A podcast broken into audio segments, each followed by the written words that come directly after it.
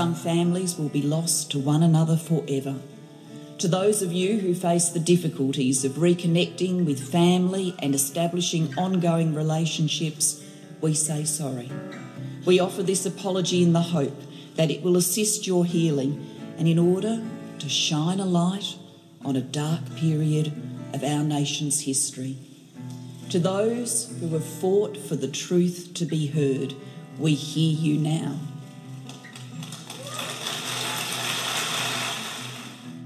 You're listening to Adopt Perspective, a podcast for anyone affected by adoption. I'm one of your hosts, Jo Sparrow. This podcast is a production of Jigsaw Queensland Post Adoption Support Service. However, the views expressed are those of the people participating, not necessarily Jigsaw Queensland. The podcast discusses adult themes and listener discretion is advised. This is Jane, and today I will be speaking to Kath Mundy and Jay Turner, known together as Mundy Turner. They are a singer songwriting duo. In late 2019, Jigsaw Queensland approached Jay and Kath about the possibility of them meeting with individuals affected by forced adoption for the purpose of writing a song to represent this experience. The idea was for the song to be performed at the 2020 7th anniversary of the National Apology for Past Forced Adoption Practices in Australia. Jay and Kath had previously engaged in a similar process with forgotten Australians and former child migrants. When I attended a 2019 Remembrance Day event for that group, I heard this song performed by Kath and Jay along with a choir, which, which included individuals who were forgotten Australians and former child migrants. It was an extremely moving and absolutely beautiful performance. Let's have a listen to the song Have You Forgotten Me? taken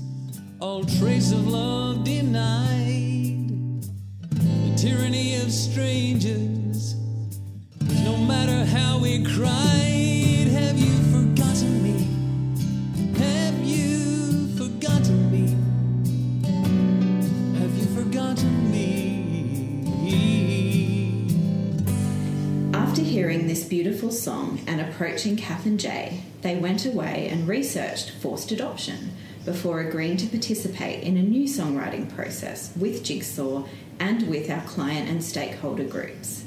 Welcome to the podcast, Kath and Jay. Hello. Thank you, Jane. Good to be here. It is. It's very good to see. So, Kath and Jay, before we get into talking about the songwriting process in relation to forced adoption, I'm wondering if you can tell us a little more about your background and how you came to be involved in this type of work. Sure. sure. Um, well, uh, we were both performers uh, in our separate rights. Um, I was a solo performer. Um, Catherine was in a, a trio. Uh, of a, a cappella singers, uh, but we were both songwriters. So um, when we got together, that was the process that we carried on with um, writing Original songwriting Original and songwriting. performance. um, and performing together, which we did for about I don't know twelve years or something like that before we had a child, and we actually had to stop uh, touring and performing. Um, so well, we didn't stop performing completely, but we did have to stop international touring. that was really yeah. So we, at that point, we were living in the UK when Yeah. our son was born, and we moved back to Australia. With a whole new life ahead of us, what it was going to be, we didn't know because we thought we're touring artists. What are we going to do? We were sort of we would put off having a child Yeah. for that because of that very question. We couldn't answer it. Yeah. So in the end, we just went, we can't answer this question. We just have to do it and let let things just unfold. And the, the answer And- was that you actually can't do Yeah, it. So you that was can't. But um, Kath had always wanted to. Uh, she, she'd harboured this, uh, this wish to, to conduct choirs, and she'd never really yeah, had a chance we'd to do always that. been we'd, lo- we'd loved running workshops with Yeah. people. So if we'd go to a festival to perform, we'd often run a vocal workshop, and we'd get seventy people come along, and we'd Yeah. teach them to sing harmonies, and then they'd get on stage with us, and we just always loved involving Always good people in in singing with us. So I said, I really want to start a community choir where we're now living. That's how we'll get to know our community, and how our community will get to know us. Yep.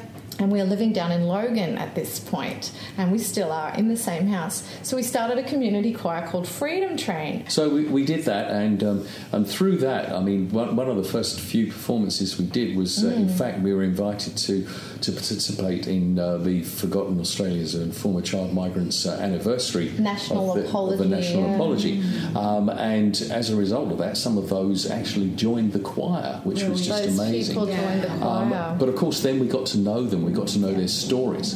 Um, one of our choir members, Mick Davis, um, he, he's an extraordinary man in his own right. He um, actually wrote a, a poem uh, about some of the experiences that those, folks had had uh, that he'd heard about through their con- the contact with them.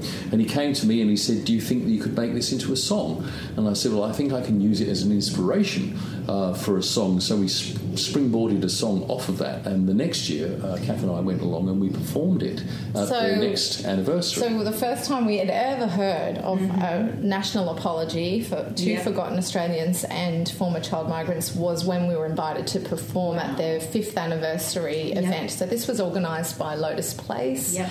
um, Micah Projects, and we had no idea. This was the start of our education because Yeah. we did not know anything about. We knew the stolen generation apology, but we didn't know about this apology. Yeah. And um, I was quite amazed and, and Most people think that blown they're, away. they're actually the same thing. They Most think it's people the same it's thing. a stolen generation.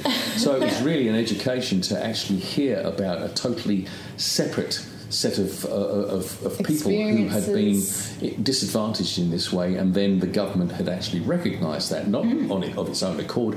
It had been, you know, tireless decades of, of of, advocacy by, Absolutely. by the affected people. Yeah. So we were blown away, absolutely blown away by this. And then, of course, we wrote the song but, um, based off the springboarded from the lovely Mick, um, his poem. And at the sixth anniversary event, we were invited back, and the poem was performed. Mm-hmm. And we performed the song in a very raw form because Yeah. it had only just been finished. In fact, I actually finished it that evening because Yeah. um, uh, you you're probably aware of this yourself. But um, when when people have been in situations where they've not had control over their lives, quite often they're very um, they're very they have an attitude about people telling them. Uh, what they should do, or telling them how uh, what they what they should say, Rightfully Um, and I was very very aware of this. And uh, one of the one of the sections of the song, and there's a midsection to the song, and I had two different versions of that midsection. And I went up to one of the ladies who I knew was the most vocal um, of uh, of that group uh, about her rights and about her, uh, people's attitudes and, and how people approached them. Um, and I said to her, "Look, I've got these two." Uh, Different different versions of the thing, and I said, Mm. I'll, I'll, gi- I'll show you the both of them. Tell me which one you think is the most apt. And she, and I said, one of them's more confronting than the other, and she said, yeah, that's the one. Yeah, she, So- she wanted the more confronting one. Yeah. I So think because was- she wanted the truth to be told Yeah. and Yes. no holds Yeah. barred. So I, I became really aware through that process that not only do these folks want their story to be heard, they want a voice, but not only that, you have to be pinpoint accurate about the historical nature of it and also about how they actually feel. You've got to represent them, and that's a really big responsibility. It's a huge responsibility. So we felt very nervous when we first were singing it for them, but we were really just so grateful that they were very honest in their feedback and Yeah. that on the whole they loved it. It was just Yes. a couple of little tweaky, tweaky moments. Yeah. So, with that feedback, we then performed it for the very first time at the sixth anniversary. And then the seventh anniversary, we went back with a music video of the song, launched at that event, and then we performed it with the With One Voice Brisbane Choir and the Lotus Place Voices on stage together. And then for the encore, we actually invited anyone from the audience to just come up and join us. And so those there's two videos. There's one of the first version, um, and then the, the encore version where just Yeah. about everyone was on stage. Yeah. There was no one in the audience. And I think um, that's the event I was at, if I remember correctly. That was- and it yeah. was just brilliant. And and Trevor and I were there. And um, sort of just were like this. Well, we need to do. We need to get on board with this as well, which kind of um, links into my next question because you've you've mentioned that issue of government apologies, and I'm wondering what your initial reaction was when we did contact you to be involved in a songwriting process about forced adoption because I know you then went away and researched forced adoption. Yeah, because yet again, another government we apology so we couldn't believe it. No, absolutely no knowledge of. I didn't know Yeah. about this one. I was just amazed. I went, how many apologies uh, has this know, government had to make? We're, start, we're looking at looking at making an album, you know, the apology the album. apology album. think you We're sorry. Um, But yeah. we, went, we went away and, and, and, and researched it, and uh, actually, the, the Julia Gillard, I think, apology, um, I, I thought was absolutely beautiful. Oh, it made me cry. She really nailed it. And, Me too, I um, th- I agree. It's one, one of the great moments in, uh, in Australian politics. I think, and so we were we were very happy with the idea of getting involved. I think that we probably um, thought that it was going to be oh yeah this is going to be similar to the Forgotten Australians project, and you know we've already got experience in that, so yeah we, we can do this. You know, so that was kind of our approach to it. Yeah. Um, and But we it were- was a different process. It was a different much process. more structured and less organic for a start because Yeah. we didn't we weren't commissioned to write that song. We were commissioned to make a music video of it, but Okay. but that song actually just came out as an offer. Right. Yeah. Oh, Mick's written a poem. He's uh, wondering if we could write a song. Oh yeah, let's write a song. Oh here it is. Yeah. What do you think? Oh yeah, we like it. so this is this was going to this was Yeah, going to be This slightly was much more Yeah, we we're, need we're asking we're you. asking Yeah. you and this is going to be formal and we're Yeah. going to sit down in a formal room Yep. with with people with the lived experience of either losing their children to forced adoption or being those children exactly, and Yeah. that that was different Yeah, it's definitely That's different. right. And uh, Mm. we just we you know relished the uh, the idea of the um, the responsibility of it. Um, we felt it was terrifying actually but also you know good to get your I teeth think, into I think because we ha- had previous experience um, Yeah. with the with the the other um, apology and the song that we came, uh, I think I felt that I got uh, enough experience to be able to do something that was um, evolved and that was sensitive um, and that could hopefully uh, work to the remit uh, that was actually totally separate. It was actually a totally separate remit to the ones uh, for the um, for the Forgotten Australians. Yeah, absolutely. And I was lucky enough to be in that uh, in the two workshops that we had. I think we had one, and then And then you the- went the away, follow-up, and then yeah. follow up. So in that first workshop, I Mm. just wondered if you could just tell us a little bit about what that was like to sit in that room and hear those stories. Yeah, it was it was scary. I'm, I'm going to be honest, um, because I really wanted people to feel comfortable to share their stories honestly with us, who were two strangers. So I'm like, oh gosh, Yeah. how is this? How is this going to work? We're not sure until we're in the room. Um, so I'd written out a plan and activities, but I also knew that we were going to have to go with the flow with whatever happened. Um, and I didn't know whether people would would open up to us. Yeah. In fact, in the event, they, they were very forthcoming. They did. Very, very trusting. Um, I mean, we, we did a, a, a few sort of exercises to basically, they're, they're drama exercises really, Mm. to, but they're more aimed at getting people in the room. Yeah. You know, for, get to, to enrol them into the Yeah. whole process. Um, but once Mm. they were enrolled, they were amazingly forthcoming and very Yeah. brave. Um, and we, the we stories just, started to flow. Yeah. yeah. Um, So- I and- remember and they- one of the exercises was was to um, sort of like a show and tell with a part of your body, Yeah, which, which sounds that. a bit weird. But you know, um, this is my earlobe. Yeah. And I had this earlobe pierced when I was seven years old.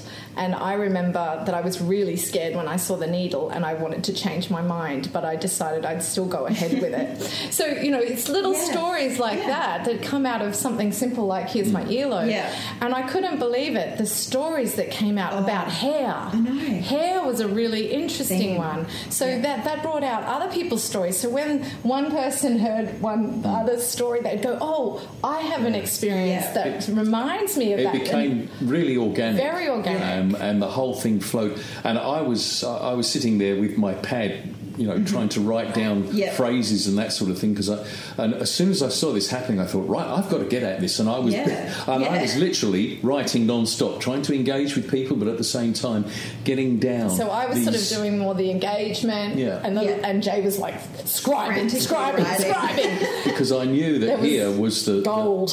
here was Yeah. the meat in the sandwich. Yes. Mm. You know, Yeah. it was the, it was the real core of what we were getting was people's honest stories, people's honest emotions about those stories, um, It was very emotional, and we felt incredibly privileged to be trusted Yeah. with those stories. And I have to say, you both did a very good job um, because you both shared a couple of little snippets of things from your life Yeah. that I think helped people, even though they weren't necessarily direct adoption experiences. They were along those themes of loss, which everybody, Yeah. ha- most people have. yeah. yeah. And um, I think that was powerful. There's so much I want to say in response to what you've just said, but another point I'll just pick up on because actually, just in our previous podcast episode, uh, Jo interviewed uh, an author who's an adopted person about a book she's written, which includes her personal story but also healing. And one of the points she makes, it's called 10 Foundations of a Meaningful Life. And one mm. point she makes is about you can only heal in direct experience, not when you're sort of in your head thinking about the past, thinking about the future. So I think being in that room, that's exactly why it was so powerful, both in the songwriting workshop and in the rehearsals, which we'll get to in a minute. I think people were in the moment, I think it- connecting. for me, it actually Yeah. felt like their that that workshop was a part of their healing Yes. process, um, and it was amazing to be part Mm. of it. It was very emotional. Um, I felt very affected by it. In fact, I don't think I don't think I really got over that particular workshop I'm feeling emotional talking about it now. because. it's over a year ago now. That's right. It was uh, bec because the, uh, the people's stories were so powerful. Yeah.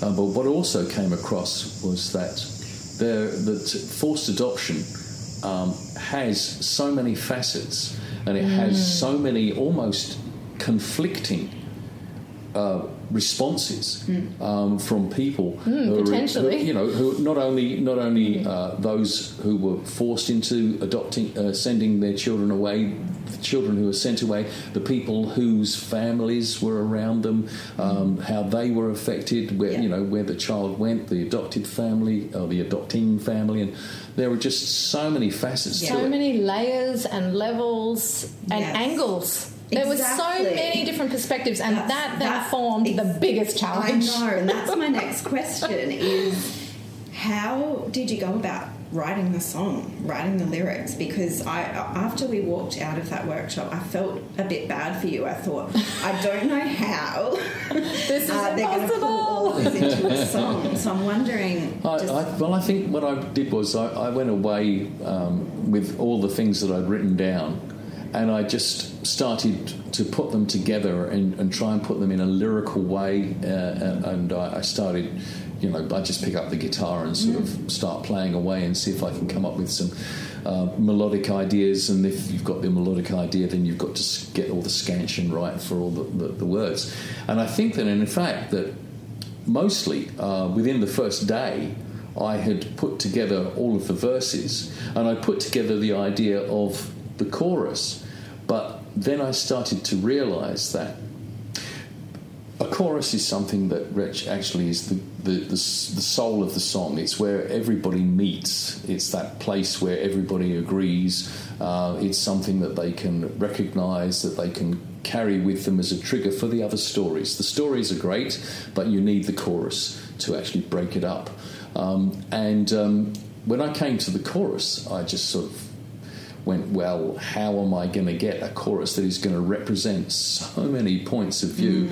I can. The only way you can do that is to make it more generic. But if you make it generic, then you start to get into the uh, realm of vague, and you couldn't do that. So the chorus was actually more of a That challenge was the than anything hardest else. part. We Yeah. reworked the chorus so many times. I think I actually went through 19 Yeah. drafts of that, and you guys were so helpful because I was so, I was In January a year ago, we were sending you drafts, that's right. and you guys were coming back with your feedback, which was totally invaluable. And then It's we would just keep looking working and working and working, and sleepless nights. Oh my goodness. But, but that you know, I when you're writing a song, Oh.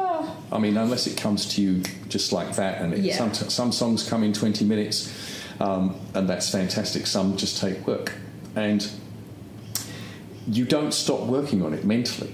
So you know your mental Mm. process is, is going on whilst you're conscious. Then you go to sleep, Still but there. it's still there, Still there. and you wake up hopefully with a, a, a result. we Um, were taking it into not. our social situations Yeah. even because we've got some friends Yeah. who were adopted. Yeah. And so I said, look, would you give us your opinion? Can we play this song to you? And I'd play them a Yeah. recording of what we had, and that she'd go, "Oh, hmm, you know, maybe not that, and maybe this, and um, so it was it was difficult because I thought, how are we going to settle on something Yeah. that will represent every different point of view as well as possible? Yeah, And it's- I, I remember the first time I heard it, I thought it did. I thought you'd done an amazing job because, as you say, I think it was the verses uh, that captured different perspectives. Hmm. Um, but my first um, feeling was there was the word broken in there. Yes. That's right. And I just, more from a professional angle than a personal one, I thought, no, um, we can't have something that's going to leave people with that feeling. Yeah. So then we came back to you with that. Yeah, that I mean, And the word me- was then changed to a few different words. That's right, it did, Tried a few different other words. being in that room with those people telling their stories, Yeah. every one of them said to me, in one way or another, Mm. That th- at a certain point in my life, I have been broken by this. Yeah. So I thought, okay, that's a shared the trust experience. had been broken. The problem, so much had been broken. That's right. The problem with that is that that then, if you if you use that word, that becomes then a representative of the situation they're in now, which wasn't necessarily the truth, which was the feedback that you gave us, which was Yeah. just again, it was just And so it had been important. used as an adjective in one of the verses to describe hmm. something, but because it was in the chorus, I think and, that's and it. it just felt like it was thematic, Yeah. Yeah. and it was the wrong the wrong direction for the theme. You want to you want to be positive. You, you don't want Mm. the, you know that yes, you're dealing with a subject matter that is immensely uh, deep and sometimes very very sad, often often heartbreaking. Uh, at the same time, you don't want the song to be the outcome of it to everybody who listens to it wants to go away and finish themselves off. You know, so um, the, the idea is to uh, is to try to generate some hope within the, the situation that that they're on a, a journey of, of healing and that at some point or another That we um, all are on a journey of Yeah. healing. which we all are. all humans have, yeah, So have it- aspects all, that we all all of that need to feedback heal. was, was just absolutely great. But as I say, I think I did 19 drafts of the Holy chorus. Um, but I, I couldn't. uh, cer- there was a certain point where I, I couldn't let it go. I had to get it right. You know. Um, uh, Determined. Which is a great quality. And it's interesting you mentioned the word hope because I think that's something that came up that we just were all saying we want it to capture the pain, but we also want there to be hope. So in the end, um, Hoping was the word. The word was hoping. Yeah. So broken was replaced with Yeah. hoping, which I just Which we're all doing as well. I, you know, we're- I love it. I love it. I love it. And it was beautiful to sing it. Yes, Beautiful it to felt- sing that word. Yeah. Um, it wasn't mincing the issue. It wasn't trying to shy away from the truth of the issue. Exactly. Because we do all hold hope. And I think Yeah. we must hold hope. Exactly. But the important, the important thing about the whole process is that um, people want to be heard. They want to have a voice, especially when they've been disadvantaged in this way so deeply. And it was important that they had a voice at the same time giving their story, but at the same time saying, This hasn't defeated me. exactly. You know, And again, uh, the words you've just used now are also reflected in the song because the theme of having a voice, um, that's in there as well. Yeah. One of the last phrases is about, I think it's been a while since I listened to it. Um, Love, keep- love has a voice. and I'll keep That is silence speaking. no more. I'll keep Yeah. hoping. I'll keep, Keep speaking. Yeah, I'll keep asking, I'll keep um, searching, uh, I'll keep speaking. Yeah. So, And the last word of the song can. is, I'll keep speaking. which I love. yeah, because, and that Yeah. was deliberate because Yeah. uh, it- you That know, came out out of the second workshop. So yeah, We talked basically about- January 2020, so a year Yep. ago. That was when you came back. So we, um, some of us at Jigsaw, including myself, we'd given you our bit of feedback. I think by that point, hoping was yeah, in it was there. in- Yep. yeah. And you, you then presented that to the original workshop participants. Yes. Um, and as you say, that did lead to some more tweaks. But how was that experience for you presenting the song? Again, it was scary. Yeah. because now we had to show, you know, it was our turn to show and tell. Yeah. we This had is, to. this is my baby. Please don't call it a monkey. it was our baby, but it was their baby. Yeah. Um, so you know, really, really difficult. Um, what if they hated it? That's that's our that was our biggest fear. Yeah. What if they hated it? But They were very kind. They were so lovely, and and we that we just had a few t- a few little Yeah. tweaks. I think there was just a couple of little massaging Yeah. of, of of a perspective on one Yeah. line, and then the adding of the "I'll keep speaking" at the end. Yeah. we did already have that line, mm. but the repetition of it Yeah. was something we decided on as a group, which Yeah. was so lovely. I just love that powerful, process. because I think we talked about with speaking. That's again bringing back to the theme. That's how we got an apology was people speaking. Yeah, exactly. And not and it stopping, was the same. Yeah. never it was being the same silent. for Forgotten Australians. Exactly. They had to keep speaking their truth Yes. until somebody was forced to listen. Exactly. And then once Yeah. one apology happened, I think the first one was uh, was the Indigenous our stolen generation. Yes, so once one apology had happened, there's a precedent, isn't there? Exactly. And and you Yeah. just have to keep pushing towards That's that right. until you get the result. And of course, it doesn't end with a national Yeah. apology. That's right. just the beginning. Exactly. and then it's continuing to speak and remind people. Sure. Exactly. And the song is one way, I guess. Of That's right. doing Doing that. projects like this Yeah. help, Well, helps was- to continue the, her, Yeah. the the healing journey. That was the hope, was that it would be uh, something that uh, people could feel they could take ownership of. Yeah. Um, and also uh, something that you could hang other events around, Mm-hmm. um, so that you can, you know, you could say, okay, we've got we've got this song.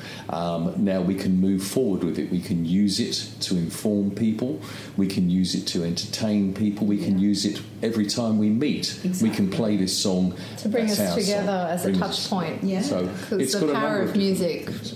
Yes. to, to help us unlock emotions, to release, Yeah. and to, to share our experiences. And as you say, to, to educate as well, because you could talk all day Mm. about the issue, but someone could listen to a song and they could maybe even feel They'll feel it. The issue. They'll feel the Yeah. issue rather Yeah. than think the issue. exactly. Yeah. And Yeah. that's more powerful. Yeah, absolutely. Just and people that have no experience with adoption could hear it and take something away. I think. This is what that's what you hope for. Yeah. yeah, Yeah. definitely. Um, so in that second workshop, somebody said, "Well, do, do you guys want some backup singers um, when you perform this at the event?"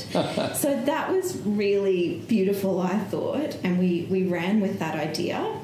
Um, and and that's sort of what happened. We then had uh, two or three rehearsals um, in the lead up to the event, and unfortunately, then COVID came in at the very last minute, and we'd had about 70 people who had registered to come to the event and we were going to hear the song. And, and um, I think we had more RSVPs than we'd ever had before. And then, unfortunately, government restrictions started to come in. It was really the beginning of COVID. So the event went ahead, but we had about 30 in the end.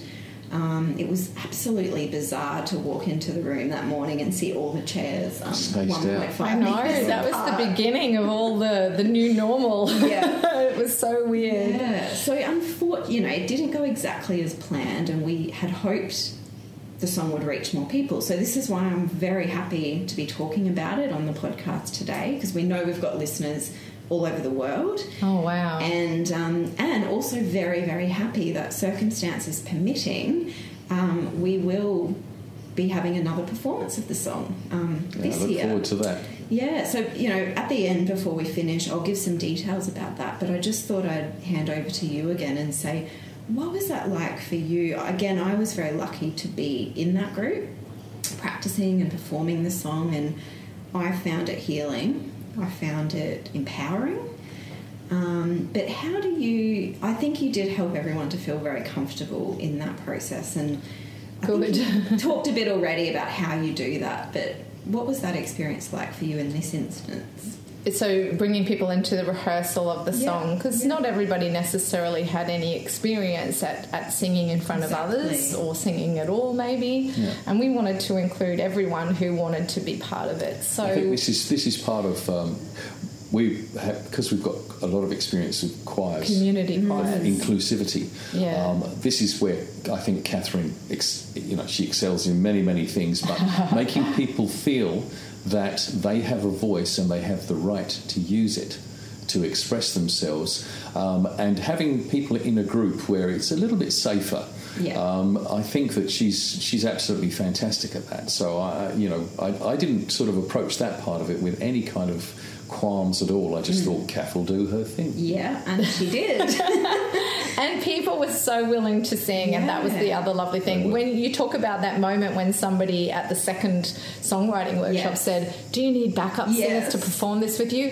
That was a great Yes. moment It because was- it for me like, that meant "Gotcha." they've taken ownership. They want to sing They this want to be song. yeah. They want to give voice to this. Yes. And I think the very act of giving voice to the Yes. song is a powerful moment. Yes. Um, and for us as songwriters, wow, thank you. Yes. Thank you, thank you, thank you. you you're, Yeah. you're telling us that you this is your song. It's not our song anymore, and and that the handover had happened, mm. and that's what we That wanted. was, that was exactly that moment. I remember Yeah. it because I think it was Vivian. We're in the room where it happened. Because we had originally hoped to form a choir, but Yes. then there hadn't been many expressions of interest, enough people to make a choir. That's right. But with this group being a backing choir and us doing, Jay and I doing the main work of it, Yeah. that took the pressure off them because we didn't have many rehearsals either. And I think again, it was being in the room with the other people and feeling comfortable with you two that they felt they could do that. Yeah. Whereas when they just saw it on a flyer, oh, join a choir.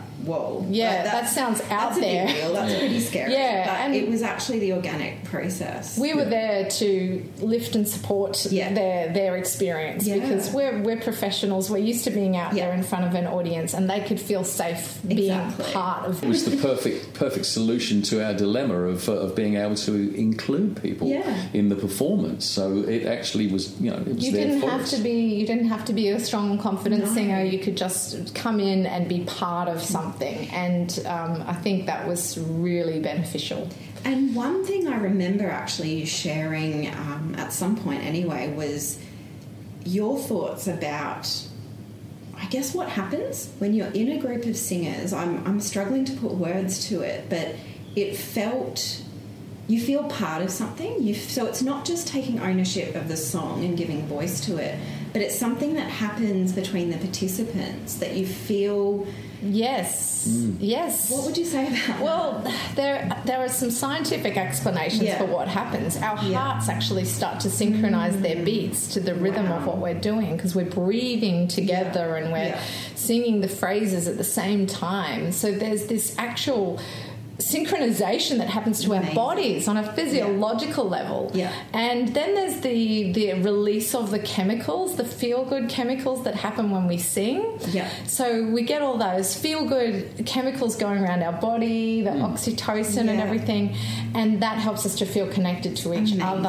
And it gi- gives you a high. It Yeah. really does. Singing Yeah. is my drug. Yeah. and singing with other people Yeah. increases that because Yeah. you get that connection with others. It's a really, really good team building Yeah. tool. But because it was a community of people affected by adoption, it's, so it's not only what you're saying, it's we've already shared. We, Yeah. We're in this together. That's It's- right. This sort of cements it on a Yeah. chemical level. Yes. I think too that there was some. You know, I don't know how many of those folks knew each other um, uh, very Yeah, much. Not so, yeah. Not so much, but they did. Yeah. They started to form friendships. Absolutely, And yeah. maybe I don't know. Well, they'd all you'd listen like to think each that- other.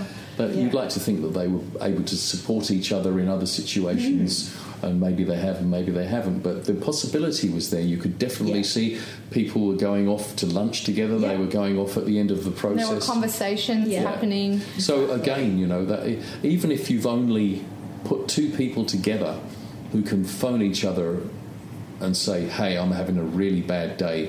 Do you want to have a coffee?" Exactly. That's huge. You know, that's huge. You put people Yeah, together, and that's could Yeah. may, you could maybe have saved a life. Who knows? Absolutely. Oh, I, I'm a firm agree. believer that, Yeah. that singing together Yeah. and creating community Oh. through that sort of experience does save lives. Yeah. I've seen it happen. Oh, it's amazing. Um, Yeah, Yeah. it's a privilege to be around it when it happens too. yeah, I, I found it a huge privilege to be part of that process. Um, before I sort of conclude and plug our event coming Mm-hmm. up, I wondered. Uh, now we will put, we'll get some information from you, and we'll put it in what we have our podcast notes on our website. But is there anything you'd like to say about ongoing? Like the community choir you've got, I'm not sure where it's up to with COVID at the moment, but if people hear this and they're not, Mm. they probably will be affected by adoption, but some may not. Is there things they can get involved with that you're doing? Yeah, depending on their locality. Yes. But even now, They're- because of COVID, we've actually got a lot of stuff online. Um, so what's what happened with the shutdown was that all of our choirs stopped being able to meet Yeah. um, back in just after the Yeah. Lost and Found song was launched Yeah. at, at last year's event. Yeah. Um, every everyone stopped being able to sing together in the same room, which was, you know. Very bad.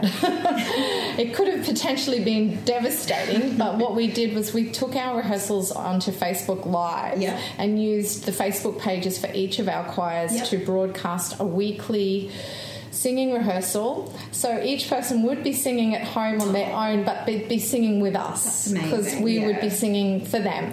Um, so they couldn't hear all the other voices, but they could hear their voice and our voices with them, and and and that was better than nothing. Yes. And then in the comments section, people Yeah. could then interact Yeah. with, with in, in the live situation, Yeah. particularly. So you could write a live comment about what we just sung, or Yeah. oh, I'm having trouble hitting that high note, and somebody else would go, yeah, me too. Any tips, Kath? And I'd then give some tips on how to sing your high notes, and you know it was very interactive, Yeah, even sure. though it was just us in a room and Yeah. them on their own at home. Yeah. And the interesting thing now is Oh. that you know uh, we're, we're hopefully post COVID, but who knows? It could you know it can rear its ugly head at a- any moment. Um, but what we decided to do was that uh, as a result of doing the online stuff was when we went back to live with Mm. Yeah. the choirs, In we person, actually yeah. broadcast Right. each of the rehearsals. Yep. So that means that anybody who wasn't able to make it or Yeah. is not feeling well or whatever, they can access that online to be able And they then at. didn't miss out on the rehearsals. Yeah. So in So fact, all people, of those rehearsals are still on our videos page on each of our Facebook pages. So you can go back and watch a whole year's worth of rehearsals Yeah. if you But the other good thing about it is that anybody from anywhere in the world, Yeah. if they know the time of our broadcast, uh, Um, they which can is a join regular thing every week, they can actually just join in and be part of it. They won't be heard, Yeah. but they can actually partake. Yeah. and they certainly can make comments in the comment Oh, section, yeah. even after the live is Yeah. finished. You And can it's still always comment. nice to find Yeah. somebody from Holland. Yes. Yeah, we've had people overseas in. joining in, so it'll be morning for them and it'll be afternoon or Yeah. early evening for us, and we'd be saying, Hello to you in Holland, hello in the UK, good morning, so insomni- insomniacs in Alaska, you know. Yes. what are you still doing up Alaska? but it, it's just it, Oh, it's in a sense uh, it, it's now you know it's it's enabled us to have a global community Yes, and people can join in. Um, I mean, you know, the the to participate in the choirs normally you have to pay a, a fee, but the online thing, you know, we just sort of do it because it helps everybody uh, who is in the choir and maybe can't be there, or even just wants to reference it to rehearse part Yep. way through Yeah, the week I've had whatever. people who come to a rehearsal in person Yeah. because we did start back in in-person rehearsals, sort of um, September October time. Um, they'd come to the rehearsal and then they'd go home and they'd listen Practice to it again more. and Yeah. practice. Exactly. do it again. Yeah. So, so you know, it's there as a resource, and um, you know, we, we're just happy to. It's such a nice thing to have somebody come up in the comments saying, you know, I'm watching from Paris or something like that. It's just fantastic. Yeah, Yeah. so people around the world are really welcome to engage with our choir work that way. Yeah. Um, and there might be some more projects that we do with Jigsaw that will be possible to have a, a more global reach, perhaps. Exactly. So there's there's planning afoot. Yeah. Well, at least Ideas are happening. Yes. COVID right. has certainly been a challenge, but it's it's in, in, enabled us to think in a broader concept about how to put over um, what we do, and um, it really has broadened the scope of the, the horizon. Now Yeah. is as wide as the world. It's been extraordinary. I extraordinary. completely agree. It's sort of the same with our podcast, and you know, aside from overseas, regional Queensland, regional Yes. Australia. Absolutely. Um, not everyone lives in cities. Exactly, Right. exactly, and that can be very isolating. Hugely So so, you know we need to look at ways to Yeah. reduce isolation, Yeah. and and all of this online stuff is Yeah. actually fantastic. As you say, the COVID blessings. Yeah. Yeah, there are many from it. gifts. Yeah. Every every downside has an upside. Yeah. Well, I'd like to let everyone know that our anniversary event this year, for the 8th anniversary of the federal government's apology for forced adoption practices, again, circumstances permitting, will be on Sunday, the 21st of March 2021 uh, in the morning. If you would like to attend, obviously it's it's going to be in Brisbane. So if you're local, um, check out our podcast notes on our website for some more information. Or at the end of the episode, you'll hear the phone numbers for Jigsaw and the Forced Adoption Support Service, so you can give us a call. Uh, you'll also there'll also be some further information about Kath and Jay in the podcast notes. And look, it's just been wonderful to have this discussion with you two today. We will listen at the uh, end of the episode. We will play the song. Everyone's heard us talking about it, so they can have a listen. Before we do that, we're going to also hear from Vivian and Joyce, who were two of the participants uh, in the workshops um, involved in the songwriting and in the performance. So we're going to hear their perspectives. Uh, they're two mothers who have lost children to adoption. And um, so I'd just like to say thank you both for now. My great pleasure. Thank you. Thank, Thank you for you. having us. It's been lovely to talk about it. Yes, it has. Thanks. My name is Joyce Westerman, and I lost a child to adoption in 1970. I want to say thank you for inviting me to tell you a little bit about the experiences of the group participants in the songwriting workshops that we attended at Jigsaw late in 2009 and early 2020. And I hope when speaking on behalf of the others in the group, I can express what we all felt at these workshops. I feel privileged to tell you about the songwriting workshops that I attended, along with a small group of first mothers, adopted people, and Kathy and Jay, our facilitators. What an interesting way to express what we felt about our experiences of adoption and have what we felt acknowledged. I think I speak for all the group participants that first workshop late last year, uh, sorry, the year 2019, when I say what an emotional experience it was to be able to tell Kathy and Jay openly how we felt about adoption, even though all our experiences were different.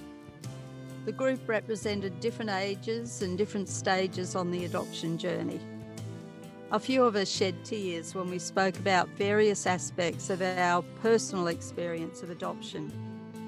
And it was great that everyone had a chance to voice their ideas to be expressed in our song. Jay and Kathy were very respectful and were genuinely interested in our input.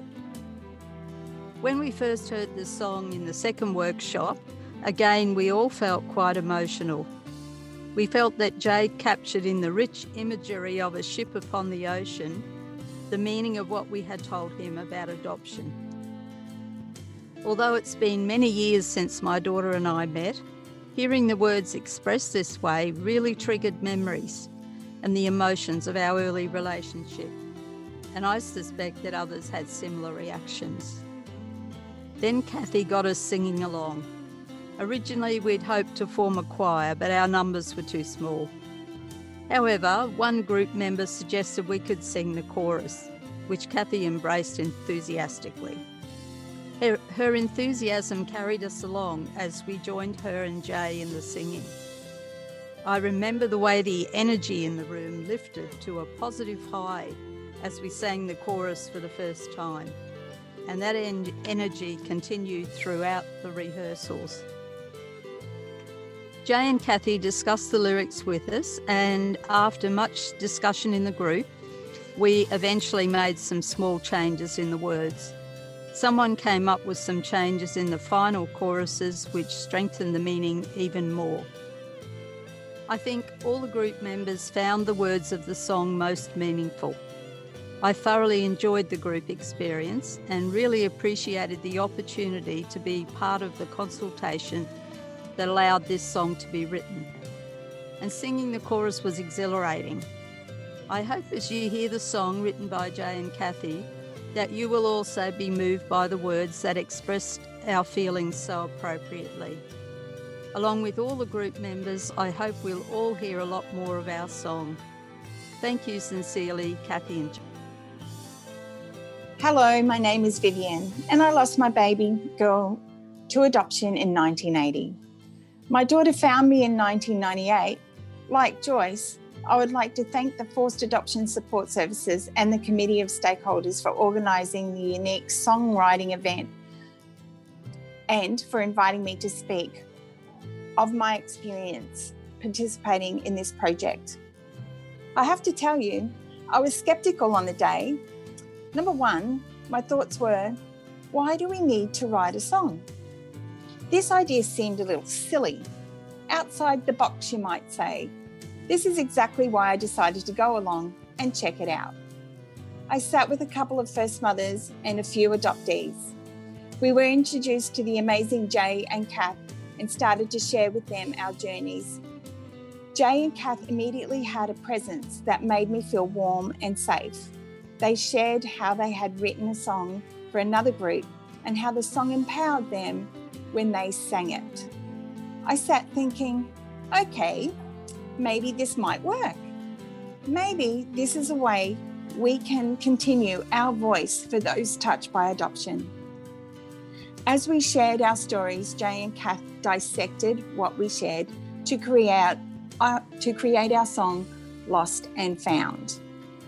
For the families that have not found their loved ones, know that when you reach out to other mothers and other adoptees, you have found a friend that gets you and supports you, even if you are still living in silence. Together we can be strong. Together we have a voice. I hope you enjoy the song. Thanks to everyone for making this happen.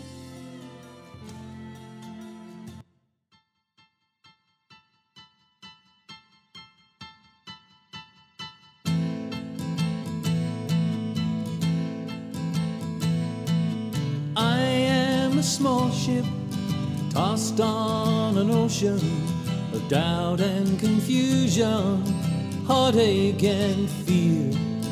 Hoping for landfall, but the winds of deception are blowing me sideways, and I cannot steer.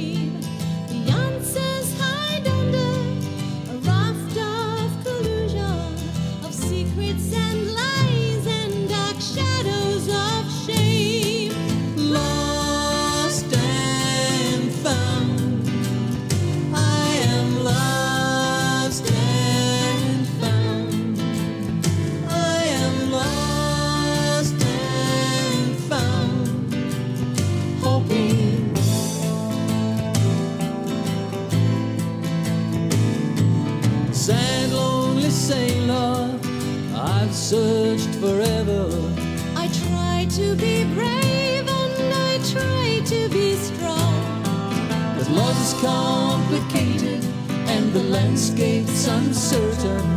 When nobody wins and so much can go wrong.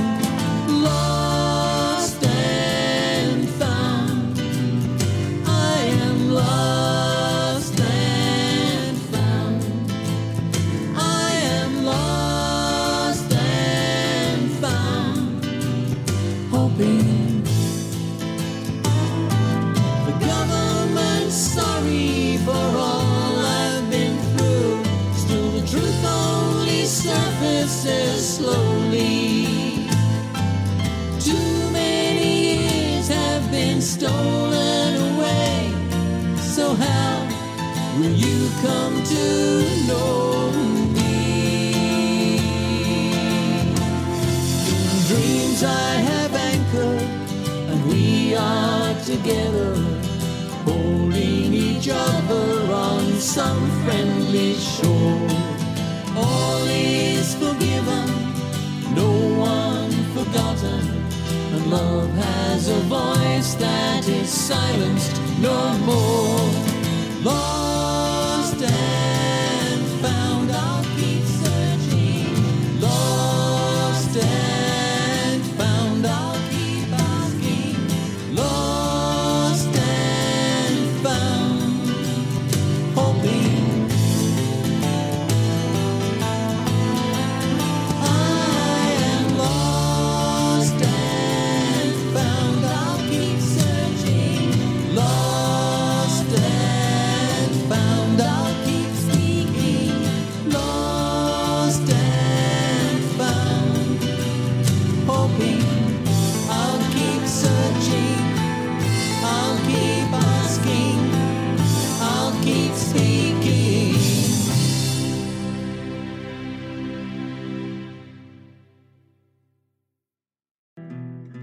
for listening to the Adopt Perspective podcast. If you'd like to find out more, go to the podcast page on www.jigsawqueensland.com and you'll find a wealth of information and resources on the website. If you reside in Queensland, you can reach Jigsaw Queensland's Forced Adoption Support Service on toll free 1800 210313 or you can call Jigsaw on 07 33 58 6666. If you live in another state of Australia, you can still call the Forced Adoption Support Service number and your call will be answered by the Forced Adoption Support Service in the state that you are calling from. In every other state, Relationships Australia operates this service. A big thank you to Matt Sparrow for composing and recording our original theme music. Until next time, I'm Jo Sparrow saying farewell from Adopt Perspective, a podcast for anyone affected by adoption.